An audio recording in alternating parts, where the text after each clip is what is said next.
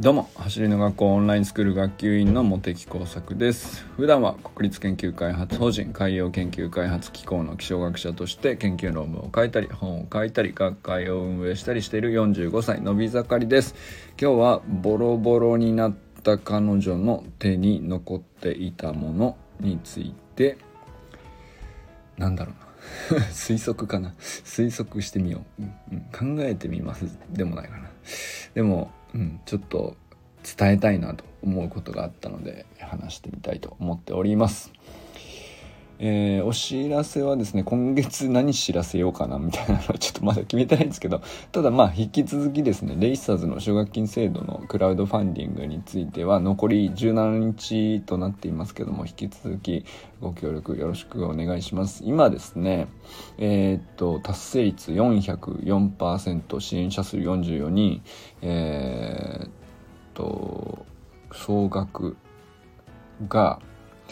え、っと、121万1200円。で、えっ、ー、と、そうですね、戸川くんのパーソナル指導とか、えー、講習会を受けれるとか、宇佐美くんのパーソナル指導とか、藤森さんの、えっ、ー、と、練習に一緒に行けるとか、まあそういうのもなんか、あの、結構大きな支援金額のやつもちゃんとあの、リターンとしてね、えー、支援で使ってくださってる方が結構いらっしゃってあの本当に何だろうな本当に心からね橋の学校を応援してくださってる方なんだなっていうのがね伝わる感じであのー、まあまああの毎日毎日そうこの4なんだ40日ぐらいなのかなえっ、とで例えば初日に、えっ、といきなり何十万ってバーンって出伸びたりとかでもほぼ初日で、えー、達成金額の100%は達成してたんですよね2時間半ぐらいで達成したかな30万は。でその後えっとまたものすごく伸びたり、えー、ちょっと落ち着いたりっていうのを繰り返してるんですけどで例えば昨日から今日にかけては1万円またサポートが増えたということなんですけど、まあ、伸び率はいろいろですけど、えー、でもねほんと1,000円でも2,000円でもあの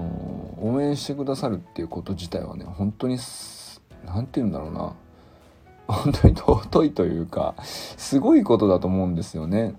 あの小学生枠を作るために応援するって本当によっぽど走る学校に対して、えー、愛情を持って信頼を持ってくださってるっていうことがないとねやっぱりなかなかないことだと思うんですけどもそれがね今この404%っていう達成率にまで来てまだ残り17日あるわけなんですけどだから本当に僕もスタートした時に、えー、1日残らずずっと最後まで、えー、支援が増える日も増えない日もずっとあの応援は続けようって決めてたんですけども残り17日本当にねやりきることが大事だなと今ね感じてますね。はい。ということで、えー、まあちょっとね、それにも関係するようなことではあるんですけれども、今日はですね、ボロボロになった彼女の手に残っていたものということについて話してみたいなと思っております。まあ、彼女って誰やっていう話なんですけど、彼女っていうのはですね、まあよく僕も紹介してる人ですけれども、走る学校のインストラクターの磯貝ゆりちゃんですね。えー、日体大の陸上部で、女子陸上部で、えー、ずっと、まあ今はね、キャプテンとして頑張ってきたわけですけど、先、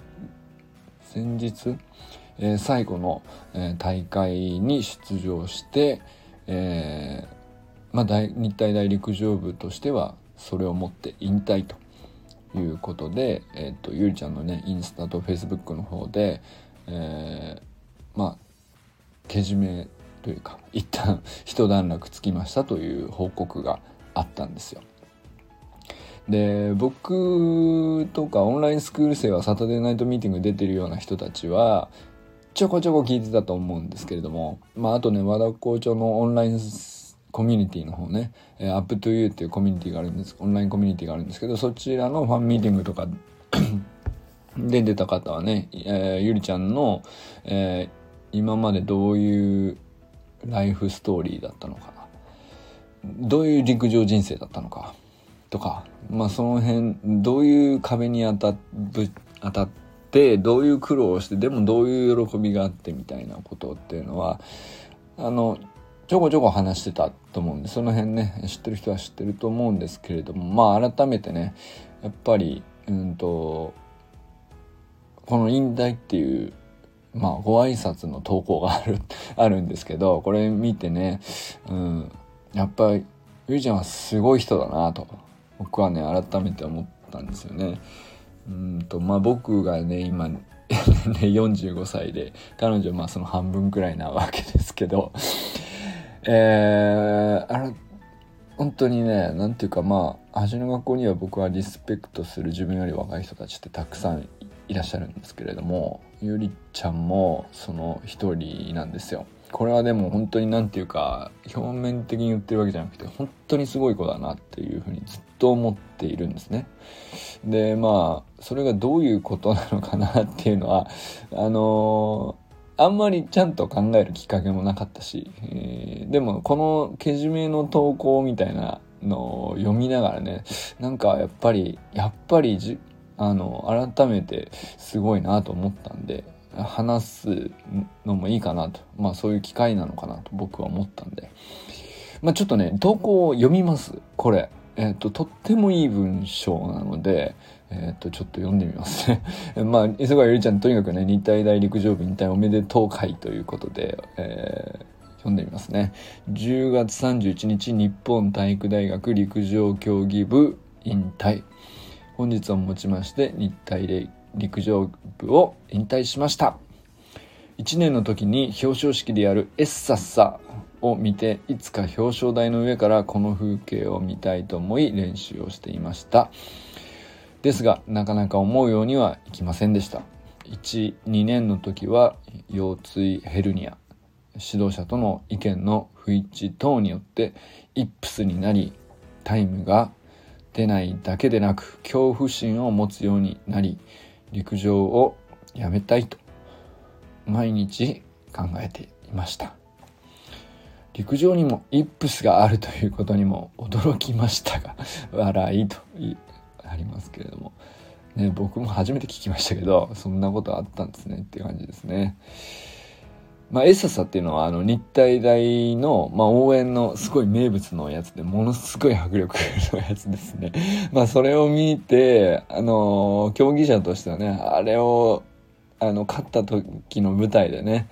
見たいって思うのはすごくよくわかる気がします。まあ僕はね日体大生じゃないないのであの同じ気持ちではないかもしれないですけど、まあ、こういうふうに思うんだろうなって想像つきますよね。そして3年の時に水野先生のもとで練習を行うようになりそれを機に陸上が楽しいものなんだと思うようになりましたタイムが上がったわけではなかったですが陸上に対する楽しさを教えていただいたおかげで最後の最後までやりきることができました。そしてあんなにやめたかった陸上を大学を卒業してからも走りの学校で続けることにしました。大学4年間は結果はボロボロですがそれ以上に得たものがたくさんありました。こんな私を水の班女子短距離ハードル班班長として慕ってくれて頼りにしてくれた後輩一緒にふざけ倒した同期そして大好きな水野先生がいたからこそまだ陸上を続けたいと思えました。ありがとうみんなの活躍めっちゃ応援してます。PS 私は走り込みをするとタイムが落ちることを大学の陸上生活で見しました。とにかく短い距離でスピードを上げて持久力を高めることが私のタイムを左右することに気づけたのも4年間続けてこれたからです。最後になりますが長文を最後まで読んでくださった方ありがとうございました。という内容でございました。あのたびたびゆりちゃんのねサタデーナイトミーティングで、えー、アドバイスしているアドバイス能力っていうのか あの相談に乗るってアドバイスをするっていうよりは相談に乗る能力っていうのかな、えー、相手が何を求めているかを一瞬で理解する、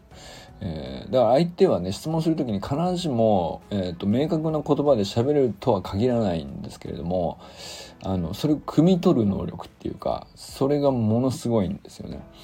で汲み取った上で、えー、必ずしも正解とか答えっていうものあるいは解決策とかそういう形でないことも含めてなんですけどもでも相手が求める結果に導くようなこうサポートの言葉をゆりちゃんはねものすごく上手に出すんですよね。でこれが全くよどみがないんですよ。でそれは何回か今までも話してきましたし例えば昨日天元亮太くんが愛知県大会で優勝したとでそれはあの磯貝ゆりちゃんに相談したトレーニング方法で悩んで相談したっていうことが関わってるという話をちょろっとしましたけど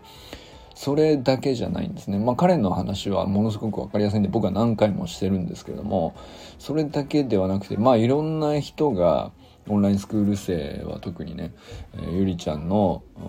相談に乗ってもらったことで何、えー、て言うんですかね道が開けていっていると視界が開けていっているというかあの誰しもぶ、まあ、風壁にぶち当たることがあるで技術的にこうすればいいっていう正解だけで正解を知ればなんとかなるという問題じゃない時もあるわけですよ。でいろんなその壁ってあるわけですよね。でそれこそ今ゆいちゃんの話を聞いてわかると思うんですけどもあのその時期に必要なトレーニングってその人によって違ったりとかあの何だったらね陸上にもイップスがあるという彼女自身の経験がありで今恐怖心があったりとかそういう状況の時にはどうしたら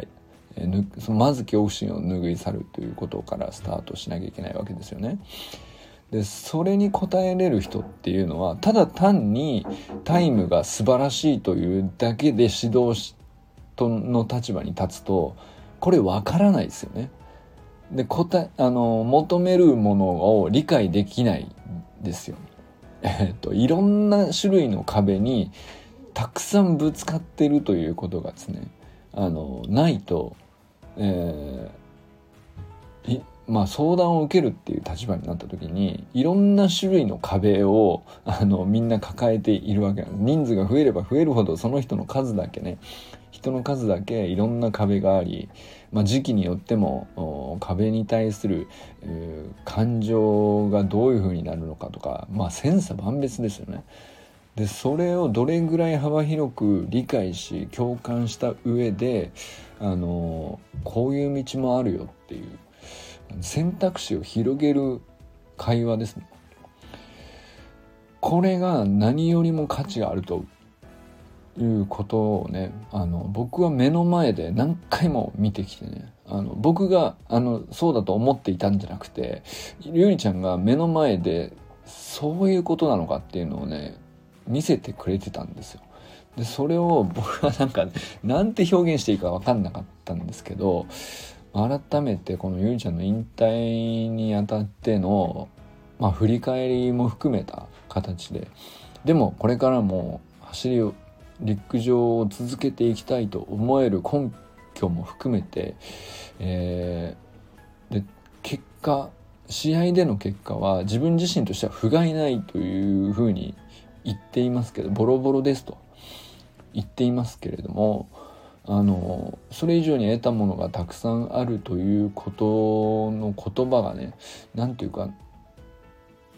表面的なあの強がりでもなく、えー、綺麗事でもなく本当に彼女は手に入れてる、えー、タイムなんかよりもはるかに素晴らしいものを手にしてるなっていうのをなるほどねと納得したんですよ僕は。あのこれを読んで、えー、あそういうことを通ってきたからあんなになんていうか言語能力が優れてるというかなんであんな風に共感したりあの相手を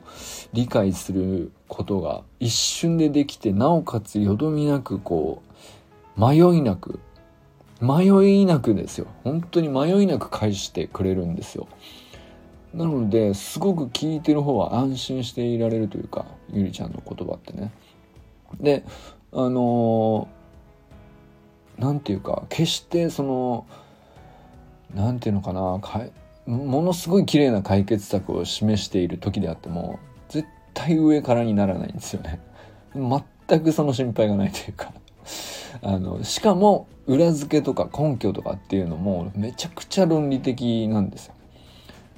これね成立させるってねめちゃくちゃ難しいことだと僕は思うんですよね。その論理的であったり裏付けであったりそういうことに偏っていけば偏っていくほど、うんと、聞いてる側の気持ちはまあ話してる側はそんな上からなんていうつもりがもし仮になかったとしても聞いてる側があのいろんな感じ方をしうるなと思うんですよね。で論理的に穴がなければないほど 何ていうか引け目を感じてしまうっていうかあの自分が求めた答えであったはずなのにもかかわらずみたいなそういうことって結構あるんですよね。あのそんなんこうすればいいんじゃんって言われちゃってそれができなくて困ってんのにっていうねなんかそういうことってあるじゃないですか なんかその感じがねほんとかけらもなくてあのなんなんなんだろうなだからえー、悩みとか壁とか問題を抱えている側の感情に対する理解度がものすごく深いんですよね。だから表面的に技術的に、えーと、これをすればこうなるっていうことだけではなくてその時にこういう感情になるのとってもよくわかるよっていうのがにじみ出てるんですよね。でその感情をわかるな分かる中でえてこういう選択肢があるっていうのをあの分かっておけばうんとこういう状況の時はこっちを選べばいいしあなたはあのこういう時になる時にはきっと力を出せるからそれはこういうとこういう道を選ぶこともできる時期が来れば。で相手に対するそのいつかちゃんとできるようになるっていう信頼があるっていうかもうすごいレベルだと思うんですよ。この何て言うか指導者っていう意味では指導者っていうのかな？指導者っていうのかはちょっと分かんないけれどもまあ僕はいつもねゆりちゃんのそのサタデーナイトミーティングでの、うんと、みんなからの質問に答えてるのをオンラインコンサルって言ってる 僕は言ってるんですけど本当に相談に乗るっていう形なんですけど乗った結果あの対話を通じて本人は自分で自分なりの解決策と選択肢の幅を広げて納得してもあの終えると。でその納得度がやっぱりものすごく深いからこそ亮太君みたいにねあのなかなかの辛い練習だったと思うんですけどあの信じて取り組むことができたんだろうしそれを続けた結果として、まあ、素晴らしい優勝県大会優勝みたいなことにまでねあのつなげる人が出てくるということなのかなと思ったりするわけですよ。でこれはあのそばに行ってねずっとつきっきりでああしろこうしろっていう指導者とはちょっと違うと思うんですよね立場としてはね。あのもう数回合計にして数十分、えー、相談に乗っただけですからねゆりちゃんはねその亮太君に対してはあの関係性としてはただそれだけの関係性でしかないんですけども亮太君はその 数十分からゆりあの彼なりにね、えー、相当大きなものを受け取ったんじゃないかなと僕は見てて思ったしでゆりちゃんはあの何て言うか渡す何か渡せるものはこれがいいんじゃないかなっていうものを渡すわけですけどそれもなんか何て言うのかな介入はしない。でも示す。テーブルの上に乗せてみせる。で本当に自分が納得できるものをあの手に取ってやってみればあのきっといい結果になるんじゃないかと。でそこは私は信じてるっていう態度をプレゼントしてくれるっていうかね。なんかそういう感じなんですよね。でそんなことできる人ってちょっとねいや、今話してても思うんですけど、めちゃくちゃ繊細な話ですよね。あの、そして技術でとか経験云々でどうこうできる、手に入れられる話なのかっていうと、ちょっとね、真似できる人いないんじゃないかなって思うんですよ。でもね、それぐらいのものを、あの、ゆりちゃんって、こう、ボロボロになりながら陸上を続けてきて、結果的に手の彼女の手の中に残っていたものっていうのはそういう本当に繊細で、えー、でも科学的で裏付けがちゃんとあってなおかつ感情に対しても配慮されていてっていうねこんなものがあるのかっていうような、ね、僕からするとねあの素晴らしいものが手に残っていたんだなと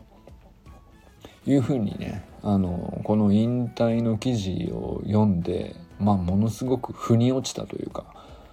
あのそういう感じになりましたね。まあとてもなんか僕は、まあ、感動もしましたけどこの皆さんがね、えー、コメント欄でめちゃくちゃあの本当にお疲れ様でしたといろんな言葉で、えー、ゆりちゃんをね慕っている人たちが何十件もこうコメントをなんかうん表面的にお疲れ様でしたではないねあの熱いコメントを残してるんですけどまあそうだろうなと、うん、こういう人のところにはそういう信頼が集まるだろうなと。本当に感じさせる、うん、投稿だなと思ったので、えー、まあ、まずはねあのゆりちゃんおめでとうございますと。引退おめでとうございますという回として話してみたかったということですね。そしてですね、まあ、これからは走る学校のあの正式なインストラクターとして練習会とかあの講習会もやっていくと思うんですけど東京近辺でね。あのゆりちゃんの会に行く価値はちょっとまたあの他では得られないものなんじゃないかな。そういう練習会になっていくんじゃないかなっていう。僕はそんな気がしますね。まだゆりちゃん自身がこう単独でやっているっていうのは僕はね練習会出たことがないんですけど戸川君のねアシスタントで出ていてああゆりちゃんこういうとこ上手だなみたいなのはね見たことあるんですけどアシスタントとしてはっていうのはあるんですけどこうやっぱメイン講師として全体の空気を自分で作りつつどういうふうに、えー、参加者にね目を配っていくかっていうのはまた別なあのゆうちゃんの魅力が出てくると思うんですけどそれは本当に楽しみだなと思ったりしております。ということでねちょっと長くなりましたけどボロボロになった彼女の手に残っていたものということで磯貝ゆりちゃんの日体大陸上部引退回としてお話ししてみました。ということでこれからも最高のスプリントライフを楽しんでいきましょう vamos